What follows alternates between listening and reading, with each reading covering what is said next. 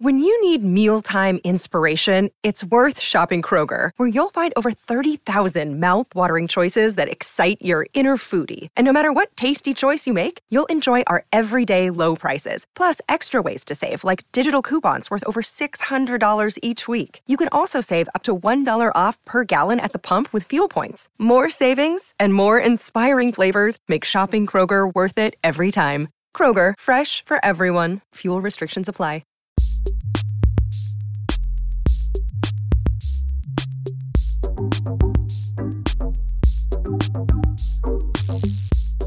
Welcome to Surf Stories, the podcast brought to you by the Florida Surf Film Festival and Surfing's Evolution and Preservation Foundation. I'm John Brooks. With me is, as always, is Kevin Miller. How you doing, buddy? Doing great. Yeah. And yeah, excited about this. You know, we we've been doing this Surf Film Festival now for 10 years Hmm. and we have gotten to meet a wide variety of filmmakers. Uh, some that we didn't know anything about, some that were our idols as young men uh, growing up. Um, but what's really it's c- really cool to meet filmmakers. Yeah. It's even cooler when you meet somebody and you're like, I just made a friend. Yes, exactly. That's Like- what is blowing me away about this whole thing is the fascination you talk about for us who always wondered who these broke ass mofos behind the camera were just Yeah. filming surf movies. Like who does that? They're not Yeah. I mean, with the exception of maybe Taylor, not many people were making dough at doing doing the the, the work of that we benefited from. Yeah. you know and i always wondered what that life was like and now after 10 years of running this festival i have a pretty good idea but w- if i had to sum it up one of the words was, uh, that i would use is passion Yeah. another would be hard work you know phrase wise and then uh, the other one is uh, just like talent like these guys usually migrate to a career in other filmmaking uh, avenues that are in fact economically beneficial to raising a family and you know, Yeah. living the life you want to live and traveling but they also keep that surf movie roots in them and this guy darius Legg, could not be more you know of that vein Yeah. and, and, and walking the line uh, between pure, unadulterated stoke and uh, talent for the sport and also, well, filmmaking. Yeah, it's crazy. Like I remember when the film got submitted and we saw it, and I was I was blown away. I was just like, this might be the best short we've ever shown. Okay. Yeah. That's that's how I felt personally. I felt when I watched it, I was like, what do I have to do to get it in the festival as soon as possible? And that's the equivalent of this may be the best short I've ever seen. I don't want to get people's expectations up too much because I know uh, everybody's opinions are different. Sure. This is a fine, fine short movie with a great message and a great personality. And the animation is just Yeah. unreal. It's like it, all of the elements came together from somebody who really knows how to make a movie and really knows how to put it together and launch it, especially with everything else that he's got coming into this. Well, it was his first time doing animation. That's true. That's it what's was. insane. Yeah, You know? I I did. I realize there, the podcast will cover a lot of this, so we'll just kind of hit the go button for you. But it is an incredible story of a guy that uh, I was pseudo infatuated with. Not like you know what I mean. Like just saw him reading books and his story, his background of growing up Yeah. on a boat and reading books and uh, no real exposure to the outside world and surfing and and he rips. Yeah. I mean, what did that sec that second wave in uh, Fifth Symphony document? Yeah. So good. Unbelievable. I mean, who pulls that? So good. All right. Well, should we just kick it off? Yeah. Right. Okay. Anything else? We should probably say who he is. Did I say Darius Leg? Darius Leg. yeah. Darius Leg. Darius flew out uh, from L.A. and we were so pleased to have him for a few days and show his movie and interview him. And uh, you can check it all out at Stoker Machine or no, it's DariusLeg.com. Um, Yeah. Exactly. yeah, D A R I E U S L E G G dot com. And if you send them a note that about what gets you stoked, they'll send you the movie. yeah, super cool. Let's do it. All right, enjoy our chat with Darius.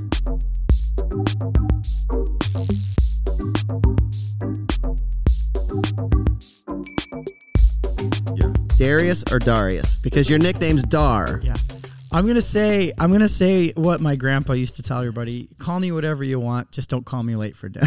Okay. uh, no, it's it, you could call me Darius or Darius. It doesn't either one is fine. It is technically Darius, Okay. but I I respond to Darius. But Dar's probably an easier nickname to say than Dare. Yeah, uh, God, you know, and then I- Dare gets really cheesy sounding. and then there's well, you know, growing up in Kona, there was like Dairy Queen, yeah. which then devolved to Queen. Phil Bl- Philly Blunt was was the one that that that started that one. Is it? You, did you ever play Truth or Dar? Truth or Dar? Ooh, we should make some cards that say that. I like that. Poker That- machine, Truth or Dar. Hey, that comes into with that. the children's book. Yes. By the way, Yes, Yeah. that's yes. right. that's ladies and the gentlemen, game for the adults, That's- probably. Though.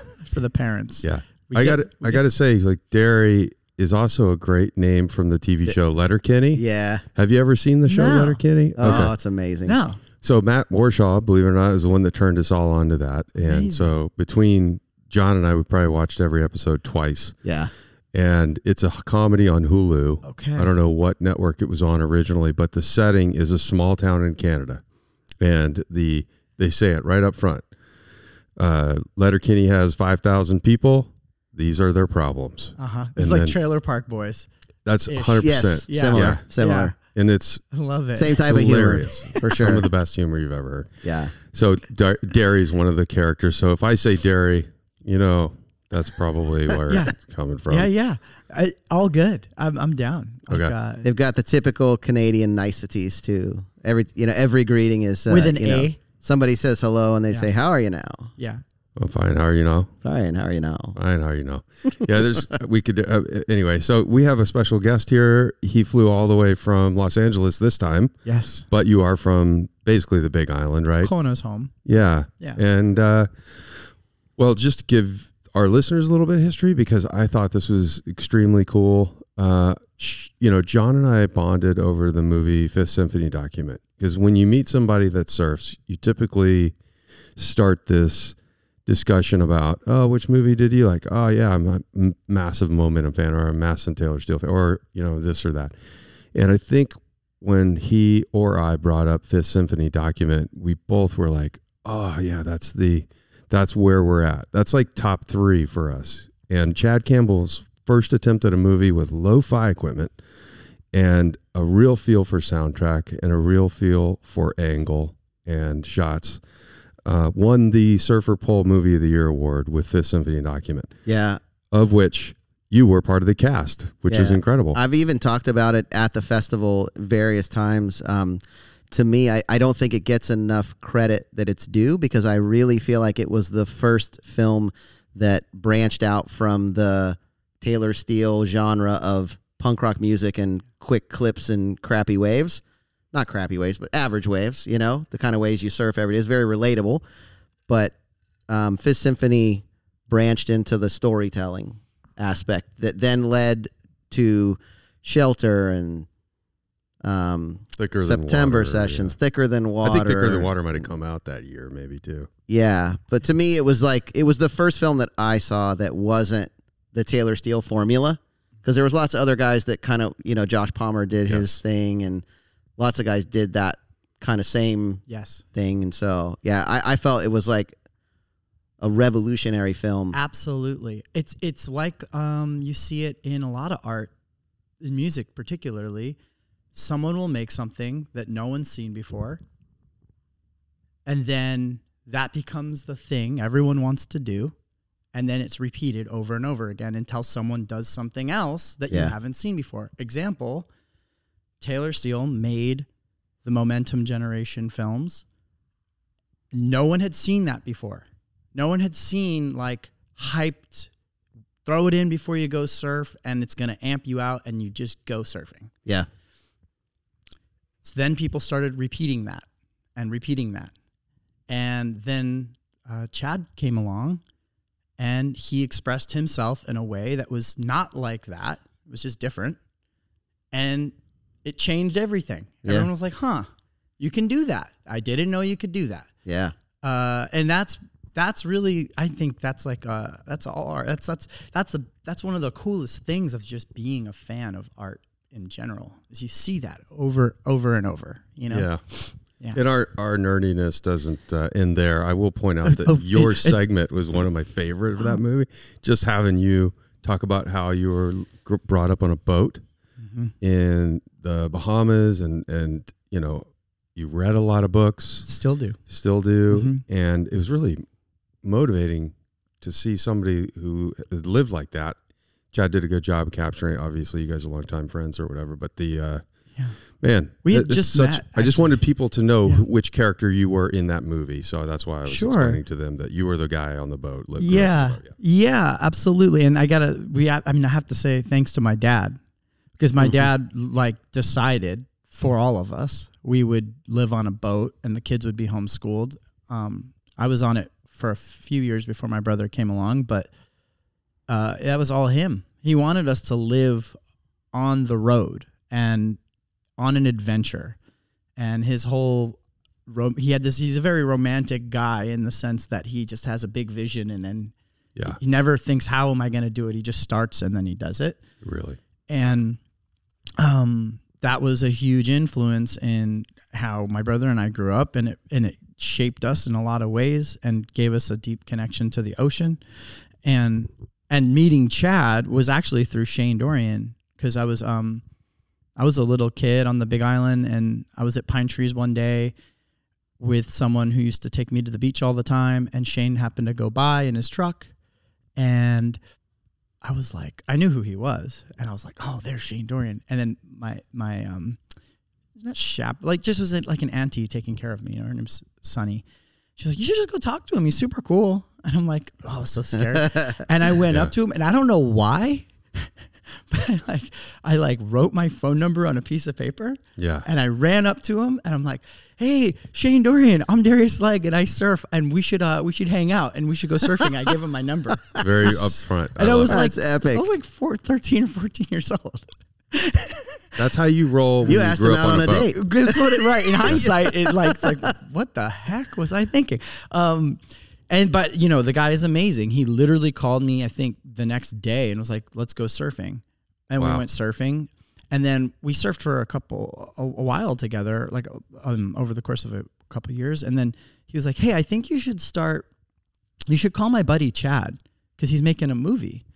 And I was like, trying i was definitely looking in the direction of pro sur- like just surfing like i thought that was that was the thing i wanted to do and shane was definitely mentoring and, and guiding me and, and helping me and he was like this is this is like this would be really cool you guys should hang out and so we met and we went and shot at banyan's i think the first day and we shot a bunch of times but that scene in the movie is actually at a bookstore that doesn't exist anymore Okay. and um and Chad reads a lot too. Yeah. So he was really interested that w- I think like we we we were able to talk about books a lot.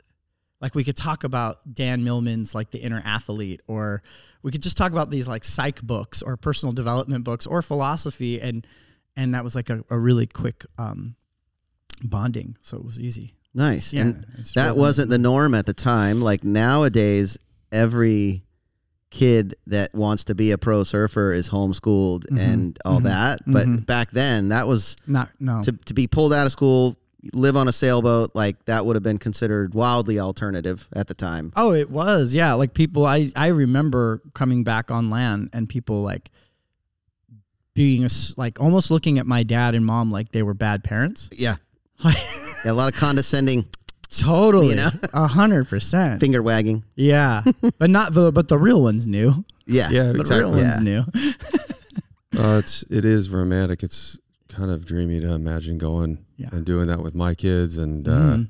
Mhm. It's just, um, you know, it says a lot about your dad making his own ice on the boat, as we were talking about earlier, and using it for currency. Hundred percent. Not just making his own ice, made his own ice machine. Uh, Oh yeah, yeah, thank you for his own ice clarifying. machine. Yeah. Yeah, what and a badass. desalinator. Is Yeah, that what it's yeah, called? desalinator, desalinator. yeah. Made his own water, fresh water from seawater in the middle of nowhere. Okay, that's cool. Which, as you said, that becomes currency on the open ocean. Uh-huh. A hundred percent, especially down in the in at that time in the late '80s, early '90s, like uh, in the Bahamas. You know, people were psyched if you rolled up and had ice. yeah. Yeah, Yeah, you might get a bottle of rum for that. You might get a lot of lobster and grouper for that, Oh yeah, which we always were eating. We were always eating that. Um, phenomenal. It was amazing. It was such a really, it, but you when you know I didn't realize what a unique upbringing that was until I got older. Sure. Because you ju- I- you know as a kid you just think that's what everyone's doing. Yeah. This will, this is what my parents do. This must be what all parents do. Exactly. Yeah. You know, it was really weird to move to Hawaii around nine years old after the boat experience, and I it started I started to realize that that's not how everyone grows up. Yeah. Well, that's how you get accustomed to. Hey, my name's Darius Leg. Here's my phone number. Call me. Let's go surfing. To a guy who's of relative fame in that Yeah. market already. Had had he already come from uh, in God's hands fame by that point, or was he? It was right probably, before. Yeah, right before. It right? was right because I remember when he was leaving to go shoot all that stuff. So I say tongue in cheek, God, you know, fame, but you know, He would have been at the height of his, or Oh, very yeah. near the height of his career. That I mean, it's it's hard peaking, because peaking. his, his peak is more like uh, his right. peak is more like a plateau. Yeah. It's He's he just- went straight up and then he stayed up for a long time. He Yeah. wasn't he wasn't up and down. I got a good Shane Dorian story. Oh. Okay. No, no, go ahead. So uh, I was in Hawaii with John. He was at Bragg Institute doing this big wave risk assessment course.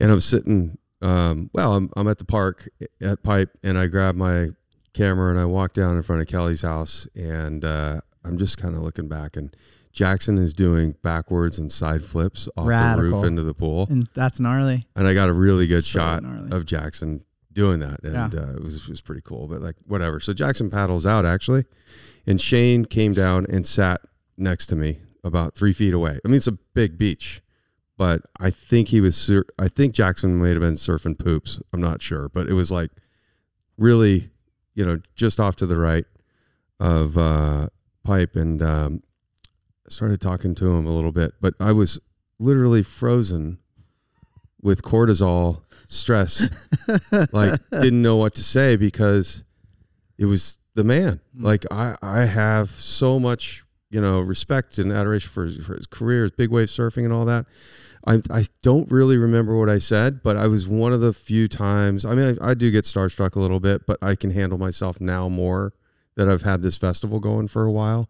But it was, I was really, Now you're numb to stars, lo- yeah, yeah, like yourself, right? Yeah You're, just numb to it. we're, we're best buds, you know. you know, that's it. but like it, was so, it was. I felt I've never felt so darn starstruck in my life, and uh, I felt really. w- I, it was really awkward when I got up and left and walked away. All right, uh, I'll see you later. Uh, check out the Florida Surf Film Festival. You know, it's like, Tur- hysterical. turns out you should have just written your number and yeah, you I should've- know a piece of you should've paper and used the asked DAR them out. technique. that's why I wanted to present the contrast between your technique and mine. Oh, It's God. incredible. that's you know, I, unreal. on the plane ride over here, I was listening to the podcast you guys you guys did with Chad, and I remember you guys were asking him that uh, about Eddie Vedder. yeah. Uh, I have a funny, uh, and I and I can save this for the end, but I have a funny Eddie Vedder story. Maybe I'll save it for the end. Yeah, let's save it for yeah, I'll the save end. it for the end. Fair enough. Uh, did you go to King Island with those guys? I didn't, um, but I went to New Zealand with Andy, Okay. his partner on the film. Yeah. who's also an incredible filmmaker, Andy Carlson. Um, Wow. All right. I really so as I was filming with those guys, they were cutting the film in Andy's parents' like house or like a Ohana house. And I would go, I didn't drive or I barely drove. So I always got rides everywhere with these guys. And so it'd be like, okay, we're filming. And then it's like, okay, you're stuck with me. So you're coming back to wh- when we go cut. So I'd come back and I, and this is like the first time I saw how the sausage was made. I was like, oh, this is possible. Like you can do this. Because growing up on the boat, I my best friends were books and comic books and my drawings. Yeah. Wow. Those were my like that's who I hung out with. Yeah. And movies blew my mind. I remember the very first movie I saw was Last of the Mohegans. And Nice. it blew my mind. I, I just couldn't believe that this is possible. I just, it was like, how is this screen opening up a portal to the something so much more? There's time, there's space, there's sound. Because I was coming from the world of books. Right. So I didn't. it Mm. How old just were is you? Shocking. 10, No, like seven. 7, yeah. So that's when I saw Star Wars when it came out in the movie theater. Yeah. Amazing. It blew my mind like you're describing. I- Mm. Yeah. I, hadn't been into books that much, but I definitely had never, nothing left a mark uh, on me like quite like the first movie experience, like you're describing. You know how like when people talk about doing like psychedelic drugs, like Yeah. for their first time, Yeah. they describe like this very, very. It's it's like a similar experience. That's that's how it was. It was like I went from books, which were awesome, but then it's like I got dosed up by going to the theater, Yeah, you know. And my uncle that took me to see Last of the Mohegans was not supposed to because it was rated R and there's lots of blood. Um, but so these guys are cutting their film, and I'd always been such an into narrative person. I was always into stories, whether they were oral or written or visual. Love stories, and watching these guys cut the film, I'm like, okay, it's not impossible. Yeah. You can do this. yeah. And so I was annoying. They threw a VHS tape at me. It was Lock, Stock, and Two Smoking Barrels. I went. I went and watched it in the corner. Or, no, I went home. They gave me a ride home. I took it home, and actually, my job was to return it. And I remember getting a very serious tone, Chad, like, "Bruh, you better return that, bruh." like, This is guy. I'm not, guy I'm not- I'm not gonna get a late fee because you didn't return it. like I, I'm like getting a responsibility, and rewind it too. right? this this is Blockbuster, by That's a the good point. Uh, guy Ritchie's first real well-known movie. I Yeah, think, right? it is. Okay. Yeah. Yeah. And and that blew my mind. And then I was like, wow. So like in my mind, I'm thinking these guys are making like lock stock. Because I don't know anything. I'm just like th- I'm thinking it's gonna have these flashy cuts and freeze frames and Yeah. crazy things. It did have the kind of music though, like it had the score, you know. Yeah. And and it Definitely. was and it had its own charm and feel to it. But Andy was mostly the editor on that and and uh yeah, I learned so much from the both of those guys. And then that really was the ignition in my mind of like, okay, well, do I love surfing or do I love filmmaking? Wow. Mm. It caused a real split, like a real definitive split. Fork I can tell. Fork in the road. I can tell, and I I can feel you in that room there watching this go down. Like i- if you were doing like a narrative version of your life, Mm-hmm. that would be one of those like Steven Spielberg moments when he watches, you know, the the match get blown out in Lawrence of Arabia or something like that. You know, right. Yeah, that's that's yeah. That's a great film. My goodness. Who are you? yeah, Yeah. So then you have that experience. You're at this point you're star you're starring in a film in a surf film, and but you're while it's getting made, you're kind of figure you're deciding whether you want to maybe star in surf films or make them. Wow. I mean, it was such an accident to be in it. So I was not confident that this was like sustainable. Right, I was like, well, I know Shane and I know Chad. and I right, grew up here. And a part of me was like, is like I, all of it is like, you know, a dream, you look down and then you fall. yeah, Like, you can fly and fly and fly, but then you look down and fall. To me, I was like, oh, this is this is really amazing. And and of course I had all these aspirations, but at the same time I was like, hmm. I mean, this isn't like I, well, I, I, I and I'm roommates at the time with Ian Walsh, who's No like way. blowing up. yeah, And and that was like, you know, at the time for me, at- for the Darius at that time, it was hard for me to be happy and stoked for my friend. I was more like eggy and like, well, what am I doing with my life? Because he's clearly figured out this is like it just seems so natural for Ian to go. We were we we still are good friends, but we were like really really good bestest of friends. Living at this guy, um, he was the Billabong manager at the time, Rick Occonetti, at Sunset Point gosh, we used to terrorize that guy so much. and he took such good care of us. We were Yeah. just grums. But like Ian was so natural at um, talking to to people and and um, n- not that I couldn't talk to people, but like he just knew he. It was so uh, evident from my point of view. Like we went to the Volcom house and the guys loved him, and it was just easy. He just rolled with everything and and knew what to say and when to say it, whether he meant to or not. It was just he was natural, and he was really talented in the water, obviously. sure, Um, he in that era of time, he s- looked a lot like Andy Irons. Like his style was very similar. He has the same kind of really radical top turn, especially in bigger waves. Still has that turn, but he's still like one of my favorite surfers. But um, and I'm talking about um, Andy too, but I'm talking about Ian. Like yeah, um, so watching Ian kind of start to blow up, I was like, hmm, man, like I don't know if I can hang. well, let's keep in mind You that know. Chad was a server at the Chart House and said, yeah, "I'm going to make a fucking surf movie," and then so good. yeah, that's what he does. So like that transition for you, you're just watching him going, Yeah, Well, you don't have anything to lose. Yeah. And uh, but you do want to pick a career you can devote something of your uh, you know best years to it's got to be intimidating i i was much more of the mindset i need to pay the bills i need to raise a family i need to have all these ducks in a row before i proceed to like any kind of fun and you know totally opposite i think than than somebody with your artistic inclination It's interesting you're saying that because like when I look back on it now, I'm like, hmm. Like uh, there was, I think of things in chapters. So it's like there was the surfing chapter Yeah. of my life, and then there was the filmmaking chapter of my life. And it's funny, it wasn't until Stoker Machine that, and there's big gaps here. So like we're talking about like surfing chapter was, you know, 11 to 19, and then filmmaking chapter 19 to currently. I just turned 40, but the whatever however many years 15 years of filmmaking uh i kind of entered it with the mindset of like uh looking for a means to an end instead of just like looking for a way to express myself if that makes sense so I, I was actually inverted in my head. It, wa- it, it it it may look that way, like like from the outside, hearing this story, like oh he this kid like knew what he wanted and he went for it, but but I wasn't looking at it like oh I should. This is like surfing's a way to express yourself out in the water, and just the way you are. So, and so is filmmaking. It's the exact same thing. You are expressing yourself in a medium, but at the time that young Darius was like so goal oriented and so like and get to get to the um find the, the ends to a mean that when I got to the end, right? Like so in surfing, I got to a point where I was s- in a movie, yeah had sponsors, and I was still very unhappy.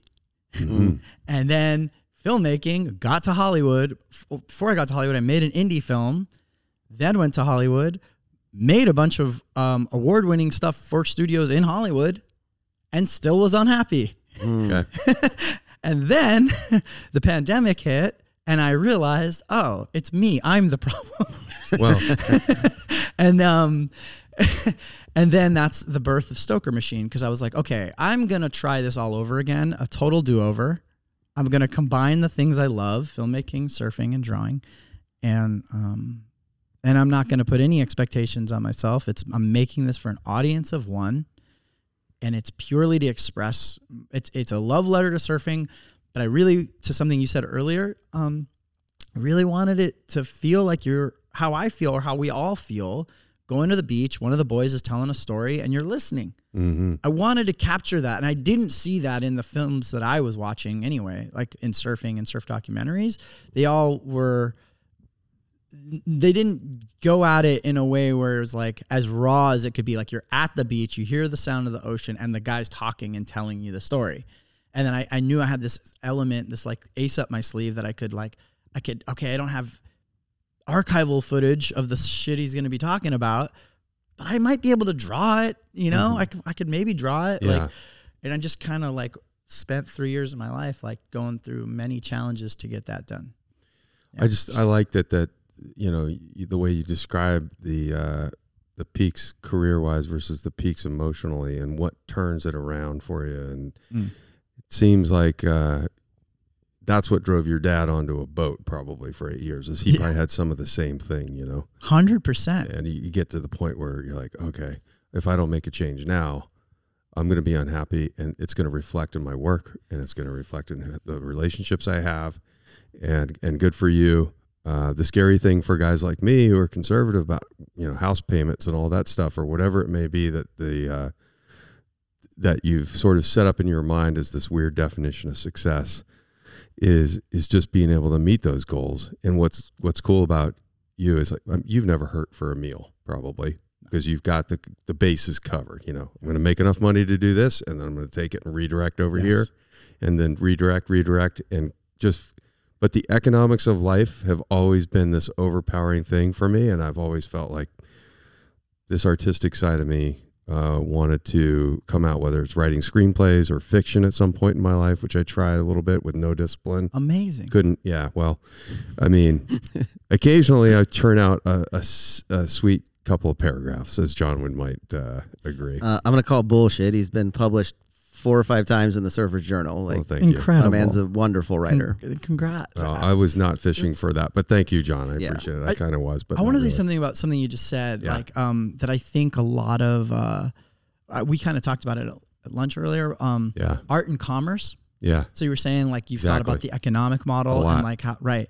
So I think there's a little bit, and this is just my personal opinion. So anyone listening to this, like take it with a grain of salt. But Hmm. like, there's just this um, a, there's kind of like a. Well, I'll just come right out and say it. Like, there's better ways to make money than making art. yeah. Like, and art is the exploration of an idea. Commerce is guessing what people might like and making something from that place. Hmm. Mm-hmm. And it's not like one is better than the other. They're they're all good. Both are good.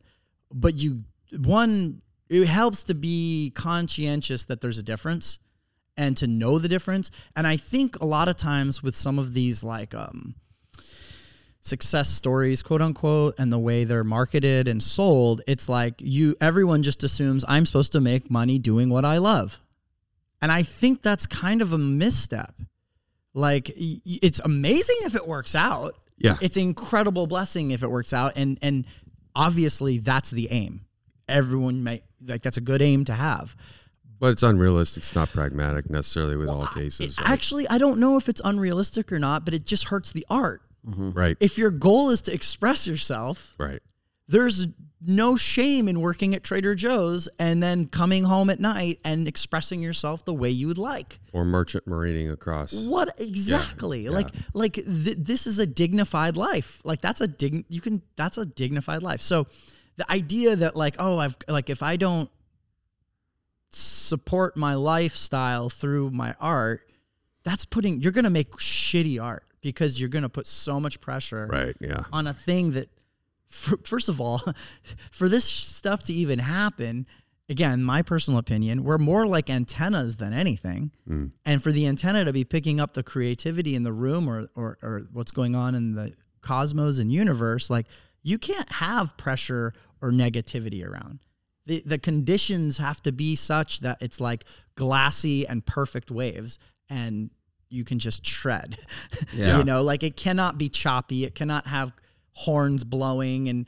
people lording over your shoulder and telling you what kind of turn to do and when to do it Yeah. uh, it doesn't that's not going to make anyone do their best uh, I, I just love the way you've summed all that up because it uh, is a precarious balance. Anybody listening who's con- contemplating the the life of, of this to support that uh, should feel better about themselves after hearing that. At least you know yeah I do. There's just this reality of like, okay, yeah, I'm gonna honorably uh, make a living over here and express myself over there.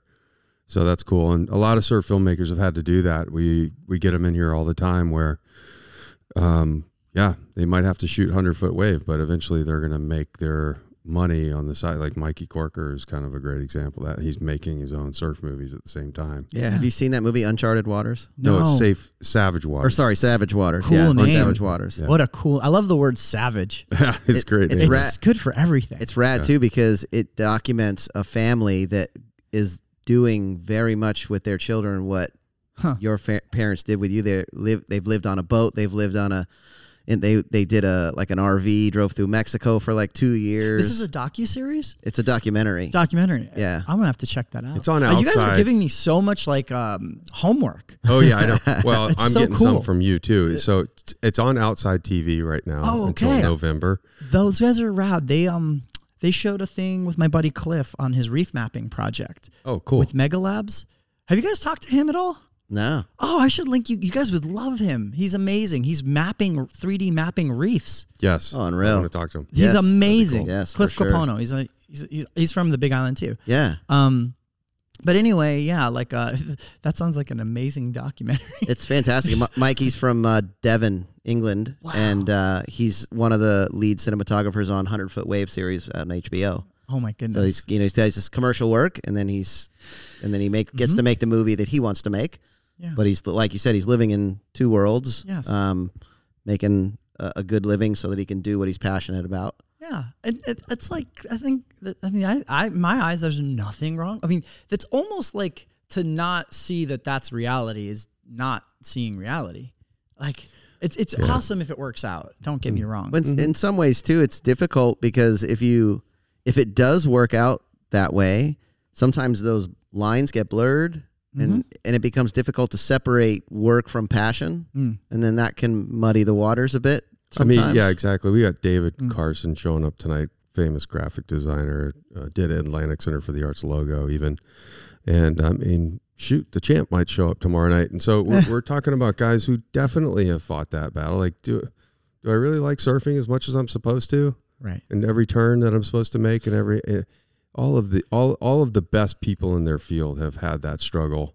I would Yeah. imagine. I- It's true, and I think no matter what you're doing, whether it's art or the job, the whatever it is, it's like how you do anything is how you do everything. Yeah. So if you're getting sick Great. of work, you have to find ways to make it interesting.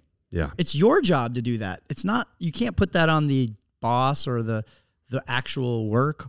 You c- definitely can't put that on the art. Well, that's how this festival got started. Right. Yeah.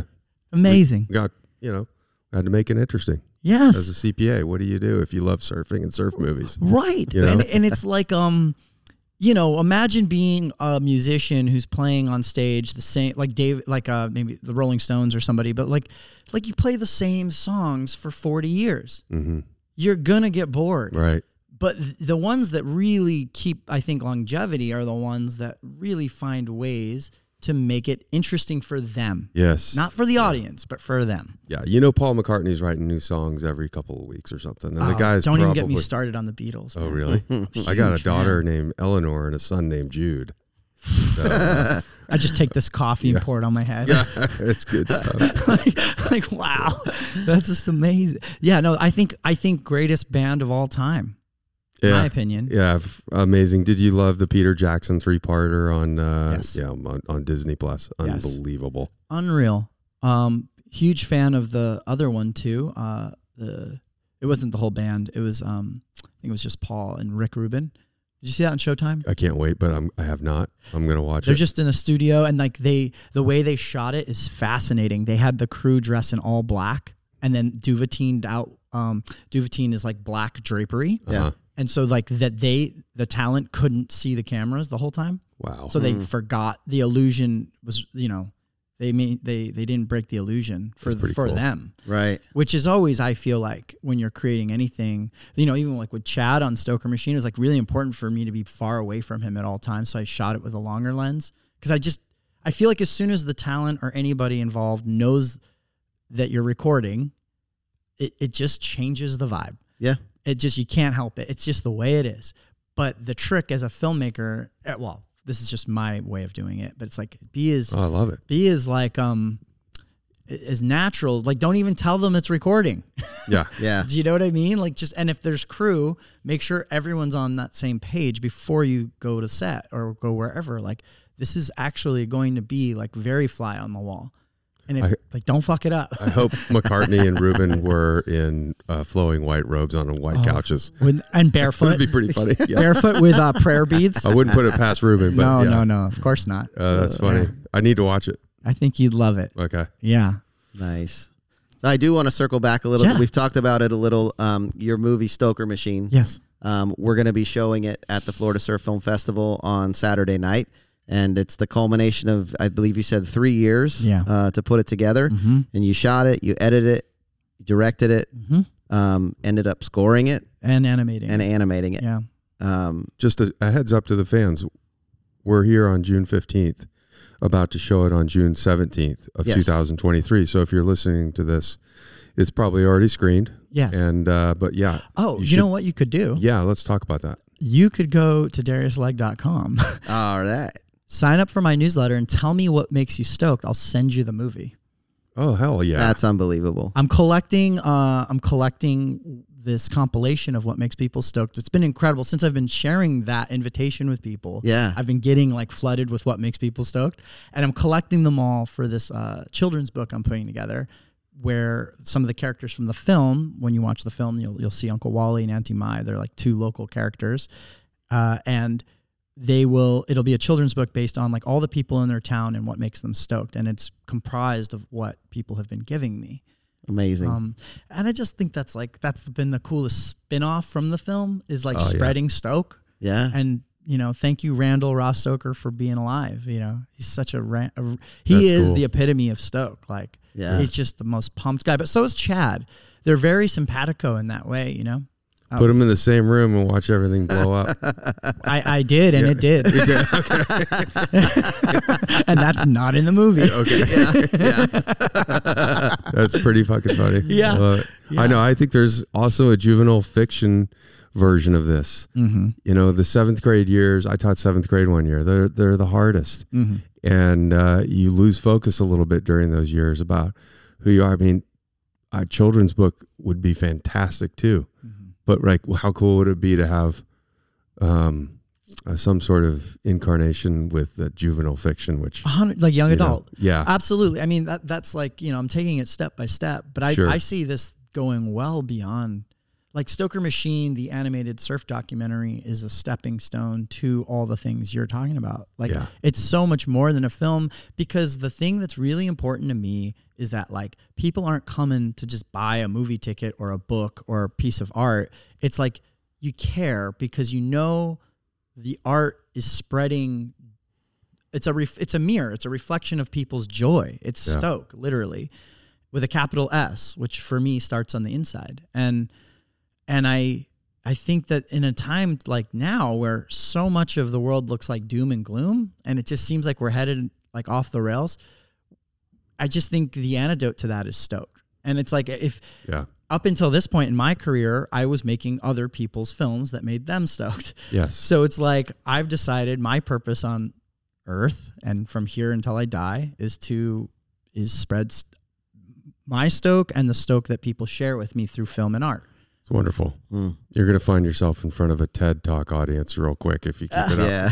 Well, hey, if, if that helps bring more of a light and less and more of a if that if that's the antidote to the to the negative vibes being spun in the world right Yeah. now, um, I think that's That good. That's is good. useful. It's useful. I need It's a useful. book of Darius morning meditations, or like we could maybe meditate an tomorrow morning audiobook. if you'd like. yeah, I do meditate every morning. I, kind of get that. I, ki- I swear to God, I was like, this seems like a guy who's actually doing the maintenance and, and paying, you know, paying the. You want to hear a funny story about my dad on Yeah, that one? yeah. So my parents got divorced when I was 15. It was awful. But my dad, in all his wisdom, drove us to some hippie commune on the east side of the Big Island to learn transcendental meditation. Oh no way! He never meditated in his life. He just thought it would be a good He was coping like, mechanism absolutely. to deal with a divorce. Yeah, he's like, Wow. well, I can't do therapy, but I think I know Auntie and so and so are doing TM. That might keep the boys on track.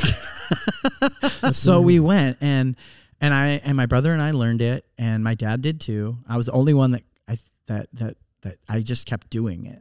Um, Great. and and it's always it's just it's saved my life and it's been a major part of my life uh i, I never anticipated that but it was definitely useful it's just a tool Yeah. Yeah. it's a strong tool You got to change the oil if you want the motor to keep working. that's right especially when you're running a fucking v8 uh. yeah, i got a porsche up here Yeah. you know like things fast and and it can go it can get squirrely quick you know When you're hiring for a small business, you want to find quality professionals that are right for the role, and there's no faster or effective way than through LinkedIn jobs. Your time and capital are precious, and there is a powerful resource that can help you focus on what you're good at and integrate people into your team seamlessly to help grow your business. LinkedIn Jobs has created the tools to find the right professionals for your team efficiently and for free. LinkedIn isn't just another job board. Everyone is already on LinkedIn with their resumes and references, and now LinkedIn has designed a hiring platform to connect you with candidates specifically qualified for the job that you post about. More than a billion professionals meticulously organized to connect people by skill set to help us all advance our position. 2.5 million businesses already use LinkedIn for hiring, and 86% of small businesses get a qualified candidate within 24 hours. It's that fast, easy to use, and effective. LinkedIn jobs can help you write job descriptions, filter the right person to you, and give you the tools to help you interview them like a pro linkedinjobs.com slash surf is where you go to post your job for free yes totally free that's linkedinjobs.com slash surf to post your job for free terms and conditions apply I think uh, Stoker Machine c- translates nicely to an app Mm. where we have meditation, children's book, or something. It'd be I- kind of fun. Share your stoke. If anyone has ideas, please help me make it better. Help me make it better because that's the idea um, is to grow it and to make it the best it can be Yeah, um, to spread that. And and I love that it's rooted in something we all love, which is surfing. You know, it's like genuinely from the surfers. You know, like it's not Yeah. it's not like um, a bunch of tech guys that decided surfing was cool and then jumped in yeah. and and um, because they could make money off of it. sure or whatever. I mean, and there's nothing wrong with making money, but No. it's, just, it's just genuine. This feels like it's like cool that Chad and Randall are like there are so many guys like them in the world, Mm. Mm-hmm. and it was so important when we were making it together that it felt like you were with one of the boys. Like it was so important that that never we never lost our way in that. I got that Yeah. from the trailer. All right. Yeah, it was Yeah. really good seeing. Yeah, Yeah. How about how reminder to the how fans: about- Chad Campbell, episode three of Florida Is Surf. it three or four? I think it's maybe four. You I mean, might. be right. I, I listened to it on the way over here. You're g- who if you. Hold on. I think it's four. Is it? Yeah, because you you Pa- Paladino was three maybe. Hold Yeah. on. Let's look. Anyway, I wanted to make sure that we got uh, the fans uh, a note to go back and listen to Chad Campbell's podcast about the So making of Fifth Symphony. It's so document. good. Yep. It's so good. Might be five. Who knows? They So yeah, it it was nice to hear his story behind it, and now this is a great little bookend. yeah. It I, looks like episode. I don't know if it's Yeah. I can't- Anyway, it's back there. Yeah. Right oh, toward the beginning. epi- season 1, episode 4. There we Very go. good. Okay. Making Fifth Symphony document Chad Campbell. amazing. Nice. Dirt bagging it is how a server for the chart. so good. Dirt bagging. That's such a Chad word. Yeah. Oh my god. You're dirtbagging it. So you were saying, Uh, John? I, I was saying, um, how cool would it be if you had if the app was like interactive Yes. and people could you could just log on and like uh, share your, your so what makes you stoked with other people that would be incredible. and then they could I mean uh, just almost like a like like a good news app. Abs- You ever seen that where it's like they only report good stuff? You know. yes. And the thing, you know, what's interesting. Yeah, I, I'm positive news. I think. Yeah. Yeah. Um, I think what's interesting about that is there's room to incentivize it, right? Like Yeah. you gamify it. Yeah. Because game, like everything in life is a game to Sure. some degree. a free T-shirt to this week's uh, best Stoke. you Rare know, Burrito Piece. a piece of art. It can be. Yeah. It can be. It can be a million things, and Right. that I think um, is what people want. I don't. I mean, I don't know, but I would imagine if I'm imagining, and I got a good imagination. Like, I think people want to care about something more than they just want another merchandise.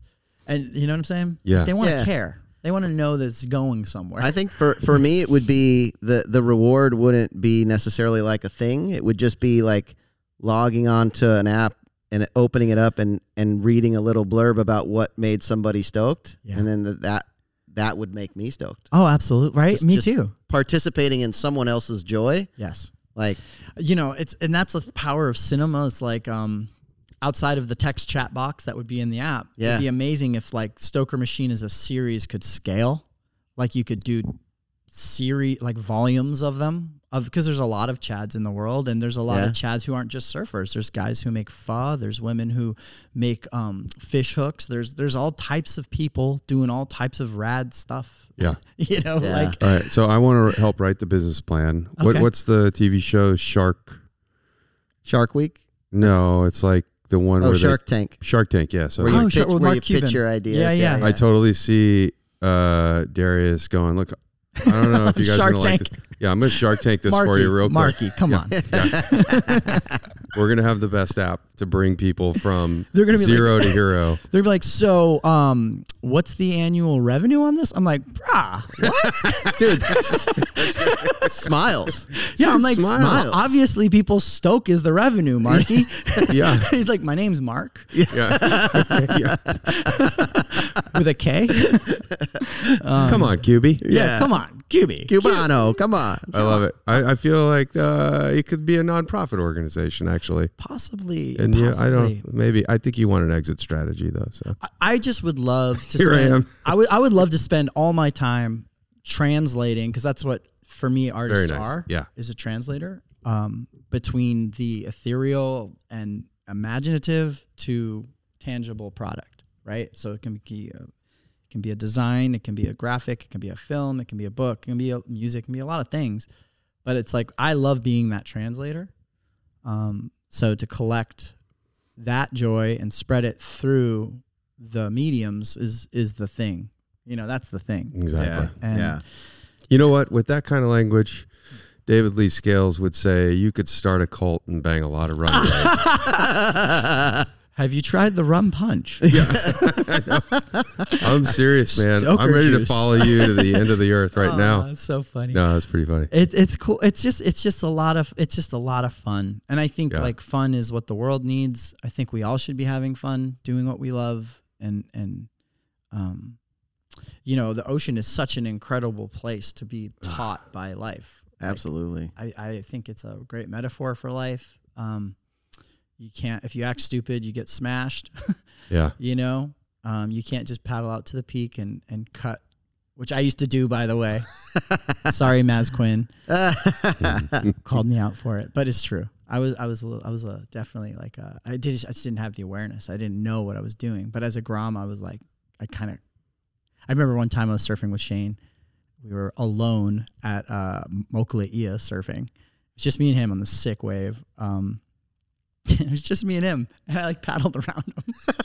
I didn't know. I didn't know. I yeah, didn't know. I love to do that to Kevin. Um, and I. And then I drop right in on you, Yeah. don't I? yeah. and then you just burn them. Oh yeah, I fucking burn him every time I get every chance I get. yeah. He gets too many waves. Oh my gosh. Hey, so let me just tell you that my uh, temperature, I've been stressed all week with this Okay. residency and stuff. And it really came down when I came in this room to talk to you, even at lunch a little bit, I was still a little bit stressed, but like this is maybe the first time in 10 days where I'm just relaxed. And uh, I Amazing. think you have that effect on a lot of people. Oh, amazing. Your movie does too. Amazing. Yeah. you know, um, making stuff like that, movies and stuff, it's like uh, I I heard Pharrell once say something that I I like. I was like, oh, that's a that's a good piece of that's a good tidbit. It's like um, he was saying how like when he's in an elevator, he'll hear a song, and the song will be random, and it gives him a feeling, and then when he gets back to the studio, it's like back engineering the feeling hmm to get to it Oh, that's cool. right? And and so uh, there was kind of a similar approach with Stoker Machine. It was like, okay, how do we capture the vibe? We know we all we all know the vibe as surfers, like going Yeah. to the beach, post up for a little bit, talk story. Someone Yeah. says something crazy. You were saying it earlier. You were talking specifically about that. You're like, Yeah. you know, sharing the story. That's what this podcast is, Yep. right? So you guys are doing it. Well, that's that's It's like- true. I think we try to back into what we felt when we were young at the cinema draft house watching surf movies, and that's that's what we're trying to back into, sort of. Yeah, in a fr- way. from the festival standpoint, definitely trying to trying to get back to that feeling um, that you had when you first started surfing when you were a kid, and it was just it was like the first, as you described, the first time you saw a movie, just like somebody opened a portal into this different world, and you got to step through and be a part of it, and uh, and then yeah, with the podcast, um, just when you're hanging with your buddies and one of them just got back from some crazy trip and he's telling stories about you know what they did and maybe didn't do and don't want to admit and just those amazing stories and they just vanish into the ether and so our our hope was to just record some of those and um, and that's a beautiful segue into uh, you sharing some stories with us Ah, so as Yeah. we as we said, the name of the podcast is Surf Stories, and Yeah.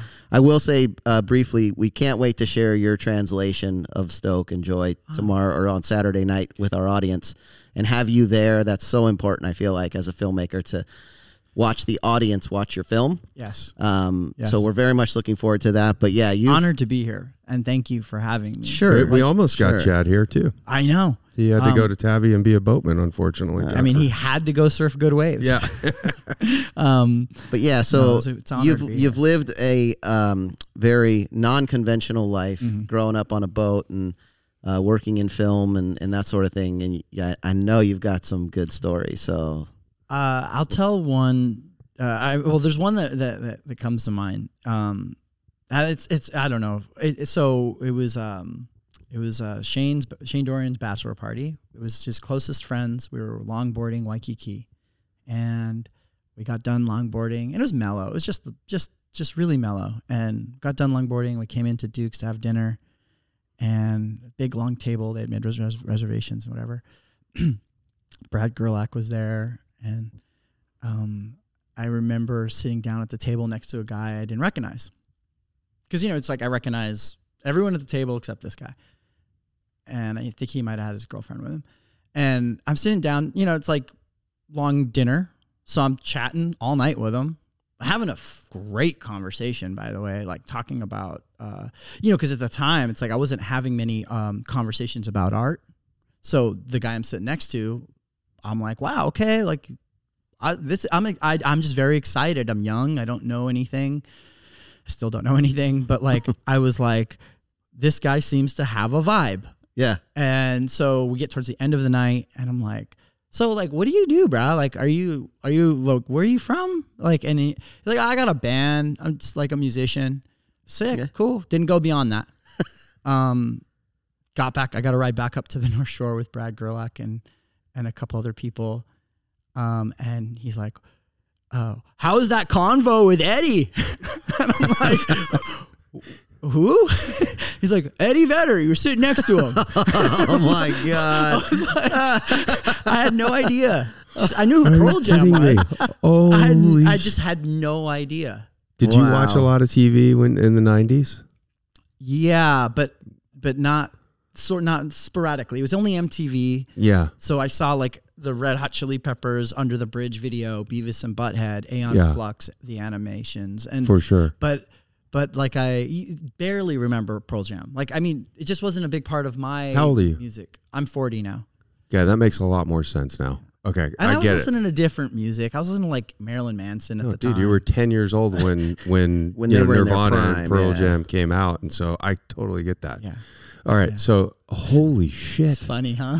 Yeah, that's funny. Yeah. talk about did yeah. you did you immediately replay the conversation in your head and be like, did I say anything stupid? No, I was just because I was so like um a kid still, you know. Yeah. I Yeah. was like I, I think I was 18 or 17. I don't know how old. I was in that range. And I just was like it still didn't starstruck me until like way like way way later when Yeah. I really realized the like gravitas of Pearl Jam and the culture and stuff. So yeah, yeah, we strip it away though. It's kind of like guy talking to another guy. Totally. And That's all it probably- was. That was probably so refreshing for him Oh, yeah, probably because he's like, this guy doesn't know who I am. Sweet, we can actually talk. Right. You know. Yeah. well, that, you know, that's interesting. Yeah. That's how it should be.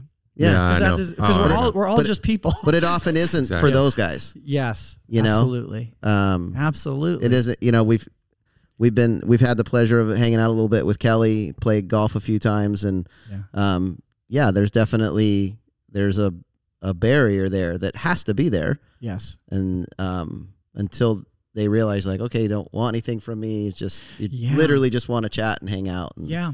because it's- that, that's got to be a hard way to live life like those guys have to live absolutely it's an exploded life like exploded in the sense that like every interaction possibly could be someone wanting something Right. from you and most of the times is yes yeah but i mean is it I mean, is that any different from our lives Yeah, I think it is. yeah yeah I do. I think it's. I mean, depending on what level you're talking about. yeah But yeah you're uh, right it's exponential with them Yeah, like even my Yeah. friend uh, Rob made the Blair Witch Project. I I mean, Oh, no if- if way. people, yeah, if he- That's if great. he actually that was such a great film has a normal person doesn't know what he's who he's talking to. You know, he he's not a mover and a shaker or anything like that. I mean, he whatever he sets his mind to, he does incredibly well. But the idea is that I think if if you're standing there and you're like a neophyte in the movie making business, you're like, what can this guy do for me? yes I don't know. I think it's a difference between Yeah. you know Absolutely. I know that uh, friends even have a little bit of commerce sometimes Yeah. between them as it relates to the commerce of friendship, which is kind of odd to say because Right. no gift should come with an attachment No. and no uh, act of kindness should come with any requisite. Yeah. Uh, Expectations. yeah, or They're a killer, expectations. man. But yeah, there, You're it's such a just killer. unfortunately the Yeah. way this shit plays out in, on this earth Yeah. is that I bet those folks, Oh my goodness. Yeah. Could you imagine? Yeah. No. I, yeah. it's the, it should be the way you and Eddie talked that night. I have a question for you guys. Yeah. Uh, I'd be very curious, and and maybe it's not. Maybe there's no answer too. That's fine. How from starting this film festival, how until now, how has your relationship to surfing changed, if at all? Ooh, cool question. Um, I'll let you go first. Okay. I would say I care a lot less about looking cool or being cool. Amazing. And uh, I might have been a lot more insecure before I started this festival. And it o- over the course of 10 years now, Mhm.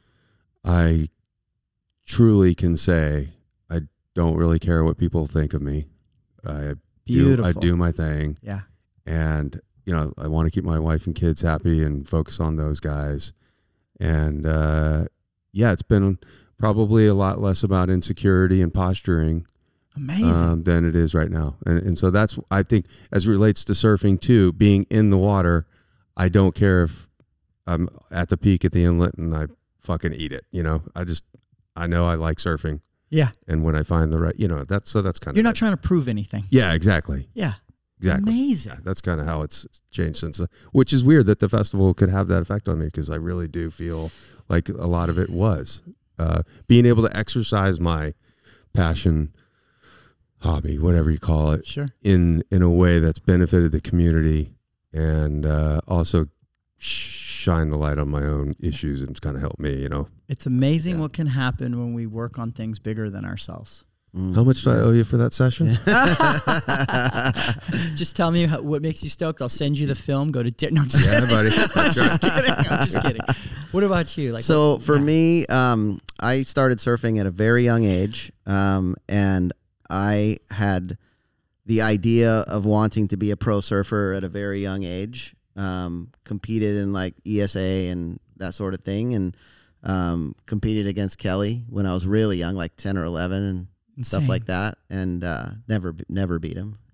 Um, but then I graduated high school. I moved to California specifically to to start competing on the Bud Tour, and go- I, I did go to college at the same time. But um, I college was just a four year distraction till I could really do what I wanted to do, which was be a pro surfer. Um, and then I spent the better part of another eight years after college, like really trying so hard to be a pro surfer and doing it in the most selfish way that you could possibly imagine. Um, only looking at surfing from the standpoint of what it can bring me, how can it further my career, how can it get me um, farther up that ladder to my goal of professionalism and world tour and that sor- sort of thing. And uh, failed pretty miserably at it. Um, had a great time. Uh, had a lot of fun. Got to go travel a lot of places around the world, and um, but yeah, was not successful as a competitive surfer. And I think what I've learned through the festival the most over the last ten years is that um, I get so much more joy out of sharing surfing and the stoke of surfing with other people and uh, I, I really do feel like if I could have had maybe more of that mindset early on, I, I might have been more successful. I certainly would have been happier because I can remember if I think back to that 10 or 12 year period of trying so hard, I was not happy. Um, I became at, at different times became disenchanted with surfing because I felt like surfing was letting me down because I was like, I can't try any harder and it's not happening. right, So right, what the fuck? Yeah. You know, like surfing must be the problem, not me. right. Turns out I'm the problem. um, yeah, I just was super selfish about it and only, you know, selfish in the water. Kevin's not lying. I catch way too many waves. yeah, Uh, Still struggle with that. yeah, yeah. Um, but yeah, just being at the festival and Kevin and I have had these moments. We talked about it earlier at lunch, where the the the theater is packed. There's no empty seats. There's people sitting on the floor. There's people lining the walls down the side.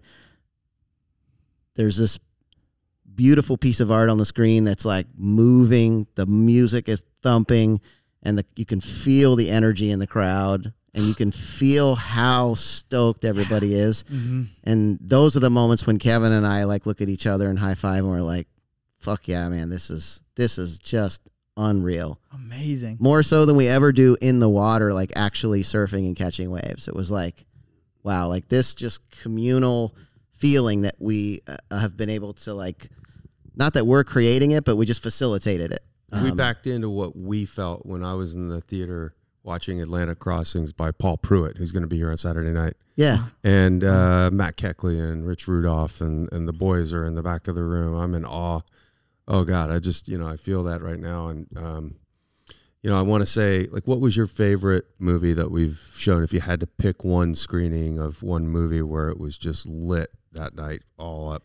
I mean when we showed John John John's movie done, Wow. Yeah. he's uh, it's a slow mo section of him at Chopes. Yeah. and the the music is is um it's not even really typical traditional what you'd call like surf movie Sure. music. I think it's a rap song actually. Yeah, it's a it's a really good uh, rap song. yeah, and it and it Those just guys are so good. and and bumping. yeah. the the music is the the bass is hitting and the visual on the screen is just it's a portal to another world that you just don't even think exists. John John's in there so casual, Yeah. so calm and you just feel everybody in the room feels the way you feel Mm, and you can sense it and that's powerful, man. and and Kevin and I remember like looked over at each other and just were like yeah. this is nuts. Yeah. Like this is nuts that that we're that we pulled this off. That- Like this is crazy. to Amazing. that date, it was our peak, uh, Yeah. in my opinion. And, and I'll answer my own question too. And I think the Momentum Generation documentary that we worked a Yeah. year and a half. The, the one the one that was on HBO. Yeah. Yeah. Wow. So Oh. Or- they had or Max already or whatever they call signed HBO themselves. Yeah. uh, up for um, distribution. Incredible. And uh, we were the, I think, only one before it aired on HBO to get a screening. Oh, how cool is that? Mm-hmm. It was like, we, there might have been one more at Paloma or something. I think there was.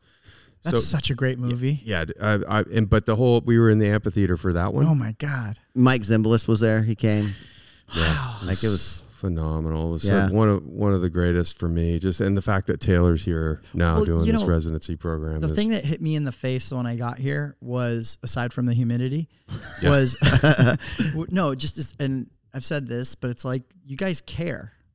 You really can tell you care, and I and I I can't emphasize that enough. It like it, it, it exudes from the the whole experience being here, and uh, that's that's amazing because people should care about what they're doing. yeah, yeah. like you know like care more you know what i mean like and you Thank guys you. are doing it and, and it's obvious uh when you have like taylor steele cruising here like obviously you're doing like i'm sure he sees how much you care I feel You bad know. for him and the number of emails he got from me to get this to work. But I, I know I, I have a couple clients that feel the same way. They're like, Jesus, dude, I'm gonna send you a screenshot of how many emails I got from you. yeah Well, there's Anyway. a full circle of that moment Yeah. too, and and um, I'll go- I'll talk about it now because this is going to come out after this weekend. But um, part of the reason that Taylor is here and the reason we wanted him here for this this is our 10th anniversary year, but the first film that we ever showed was this time tomorrow by Taylor Steele,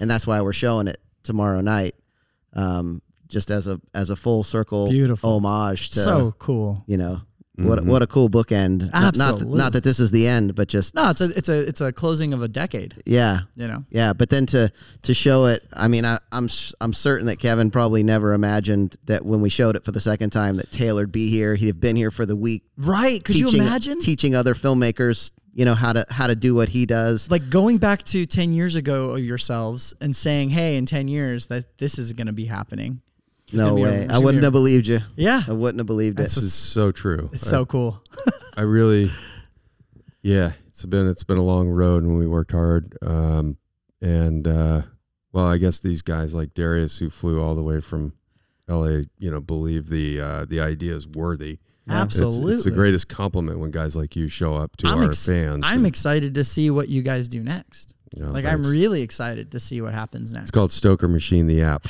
Yes. We're gonna work on it. go. Yeah. Let's go. We're partnering. Yeah, let's do it. Uh, let's spread the Stoke worldwide. All right, I Nice, love it. nice. What- hey, we got another story. Any then? other story you want to share? Um, hmm. uh, it's not surf related, but That's all it's right. it's oceanic related. Related. Yes. Um, I was seven. We were crossing the Gulf Stream with my dad on the boat, and it was really stormy. And I'm sharing this story because I remember it was the first time like I realized what death was. Okay. um, we were coming from Bimini over, and you guys know it has a super strong rip. Oh yeah. I've right? done that sale.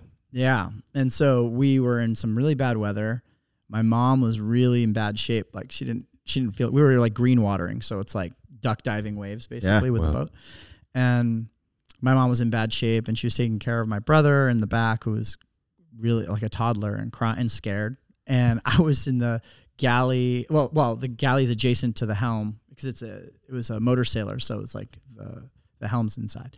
And so I'm sitting on the um counter everything i'm sliding left sliding right back and forth like and i'm eating lay's potato chips and and having a pepsi Wonderful. as you do Yeah. That's so cool. Uh, when death is near. my dad's like got a smile on his face and cool as a cucumber and Eight to twelve foot seas. it was- I, I i i can't confidently say but i would imagine if we were taking on water with a 42 foot motor sailor that was duck diving Yeah. yeah probably Yeah, at least ten. ish, yeah. And we had um, our sails out, so the jib was out.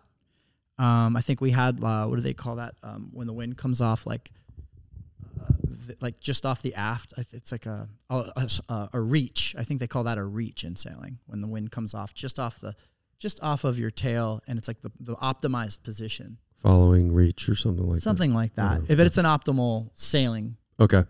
for the win. Um, so we had this jib out, pulled in tight, and I remember we, there was a snap, and we had what was the jib block was like you know, like six inches by six inches, just sturdy brass and wood, Yeah. teak Yeah. wood, because the boat was made of all of teak, everything in it, Wow. and snaps and just starts dragon whipping into the hull Oh. and there's all these window panes on the top of the motor sailor, right? Yeah. So my dad's like, "Oh, I gotta, I like, I gotta go out there," and it's it was just it ha- all happened so fast. He was like, "Grab the wheel, point it at this heading, keep it on this heading." Um, I d- he didn't have a he didn't have any like clips or anything to keep him clipped in. He's like, "I'm gonna run out there, but you just keep it headed." He's like, "If I go in the drink." Go to channel 16. I can't remember what channel it was, but it was a channel. And he said, just say Mayday, Mayday. You look at the GPS and you tell, he's like telling me all this, like boom, boom, boom. Yeah. And I was just like, You're seven. yeah. And I don't remember feeling scared. I remember like it was a video game. I remember it feeling more like, oh, I just do this and this and this, and that's how we get to it. And whatever it means. So we go, we go. My dad goes out there, um, holds on, grabs that thing, almost gets hit by that thing a couple times, finally gets lashes it down, we drop the jib, uh, the jib takes in all this water as we go over a couple waves because it's basically just a giant parachute. Yeah.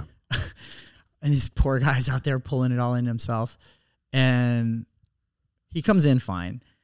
And there's been massive radio chatter the whole time that I'm like clocking it, like, you know. And he comes in, he's like, okay, we're, we're good, we're good. I'm like, cool, cool. Dad, there's someone on the radio trying to call us. Their name is Mayday. Oh, there was a boat like just off of us, like a quarter mile, that was like in real bad shape, and the Coast Guard was like flying out to pick them up. Oh my gosh. Um, so we got out fine, but but my dad, after that, like explained the severity of the situation to me, and it hit me like after the fact, like oh, dad could have died, you know, like it Yeah. was really weird. But that was very big impression for me about the power of the ocean, and and my respect for it was really, I think, like it started there because I was like, yeah. oh damn, this thing can like take you when it wants. Yeah. you Yeah. know? Well, that's traumatic. yeah, it's gnarly. I'm thinking about my kids, wh- you know, at that age and wh- how they would have felt if they were in in that position. And Yeah. wow, deep breath, man. Gnarly. Yeah. Um, No wonder you're so uh, into spreading Stoke. And uh, you know, you- yeah. no, I'm joking, but you know, yeah. it's like wonderful uh, story though because Yeah. everybody who does dream about this idea of getting on the boat and homeschooling their kids is at some point going to be faced Yeah. with a really pretty gnarly situation in Mother Nature, I would think. And that's healthy. You know, as long Yeah. as it's no one dies. I mean, it's it's, Right. it's um well, what, who am I to say what's healthy? But I do think challenges being on an adventure, Yes. any kind of adventure, could be a road trip, like it could be walking to the post office, like Yeah. uh, if anyone does that anymore. But like you can, there's just challenges, and challenges are really like that's what that's everything. Mm-hmm. It's Mm-hmm. like how you face them, how you deal with them, how you what you learned from them, blah blah blah. Like, Yeah. um, and so being on a boat, it's just hyper real. It's like hy- it's it's just like hyper. It, it's every moment there's something because the because the engine ended up breaking on that trip, and we were stuck in Palm Beach. Yeah. Palm Beach. Uh, West Palm Beach. West Palm Beach. Yeah, we were stuck there for like a month Wow. because we were waiting for a part for the diesel engine, and we were running out of money. The manager that was managing the building my parents owned like was ripping them off, and Wow. Mm. it was gnarly. Like we needed to get back, and it was like there was legalities going. I was just there was there was sh- shit hitting the fan, Wow. um, and we were just stuck there. Couldn't do anything. There's no internet. Uh, Right. you know yeah it's just it's just like those little there's all sort and then you know imagine being parents Exactly. right like i mean i know my parents they there was definitely some scuffles not violent but like you know just being irritated Oh yeah. you know No doubt. like you could feel the someone was vibing someone Whole- Whole family living in the same room, basically. oh yeah I'm about to do a six week road trip with a six and nine year old, so uh, amazing they're going to get a fair share of uh, what you call it scuffle? Vibing. verbal scuffle might be. yeah We're going to do our best, uh, and I'm sure we're going to have a briefcase with us that has two combinations on it. yeah One I will know, the other she will know, and inside are the divorce papers. amazing amazing that's you know that's the coolest thing about those things it's like if, if you start out on the foot of curiosity right? it goes a long way Yeah. Like if everyone can just stay curious on Exactly. the adventure and not pretend to know the answers to everything, Right. um, whatever the situation is, if that can be like an agreed upon pact at the start,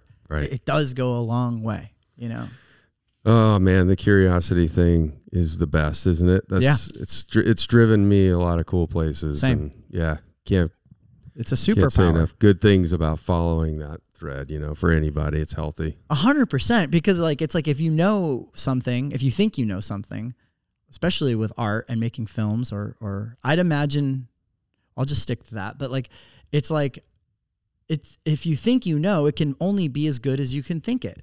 Yeah, But the whole point of making art is to make something you can't imagine.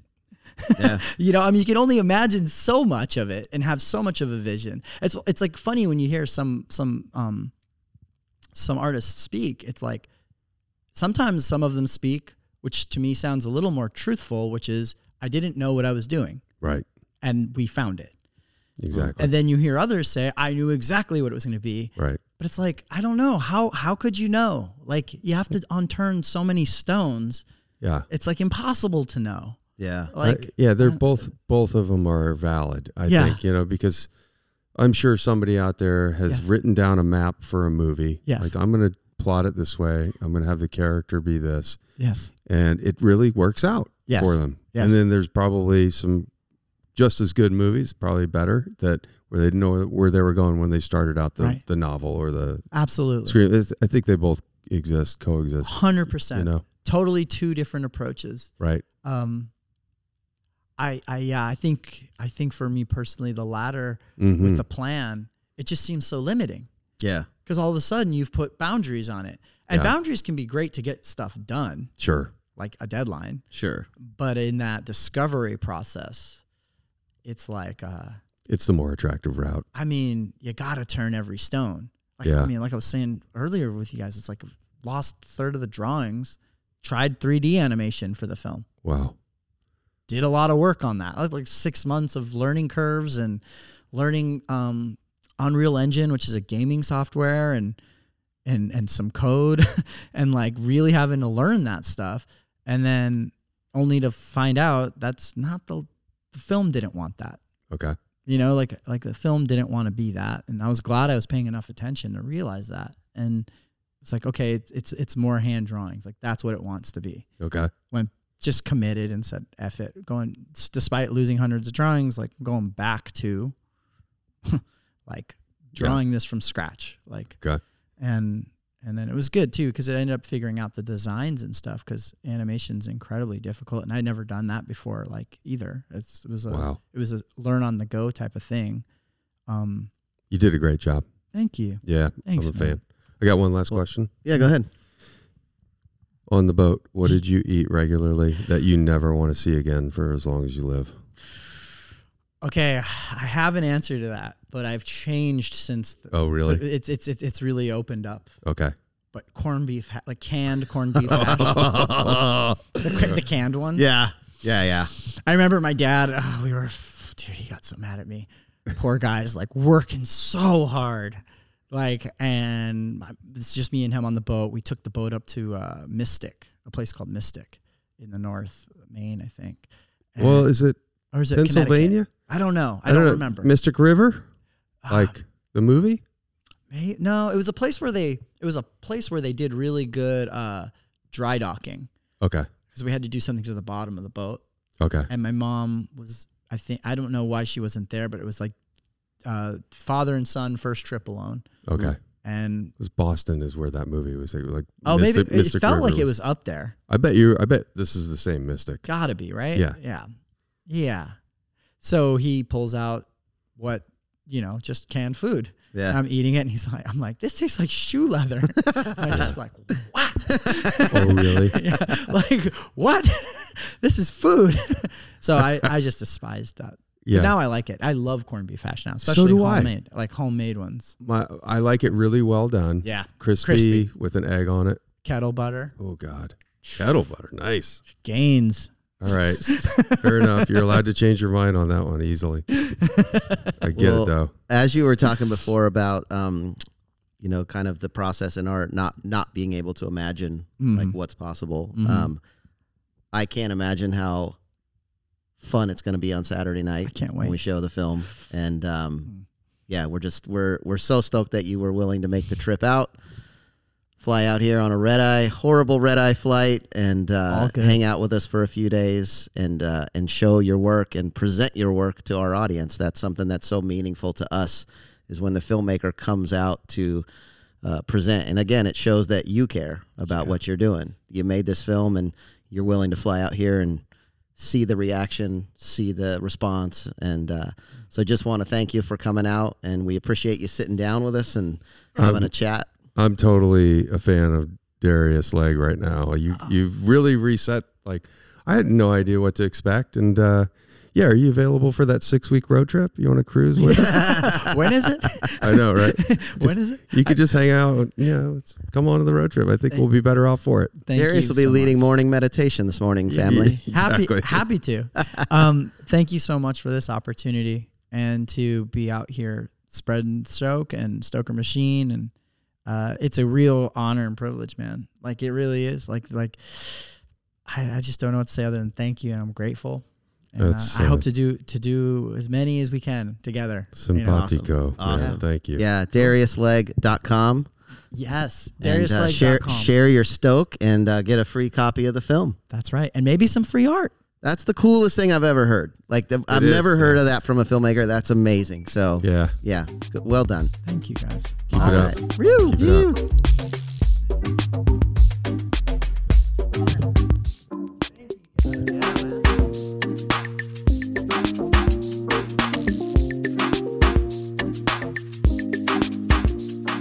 I just thought of another one.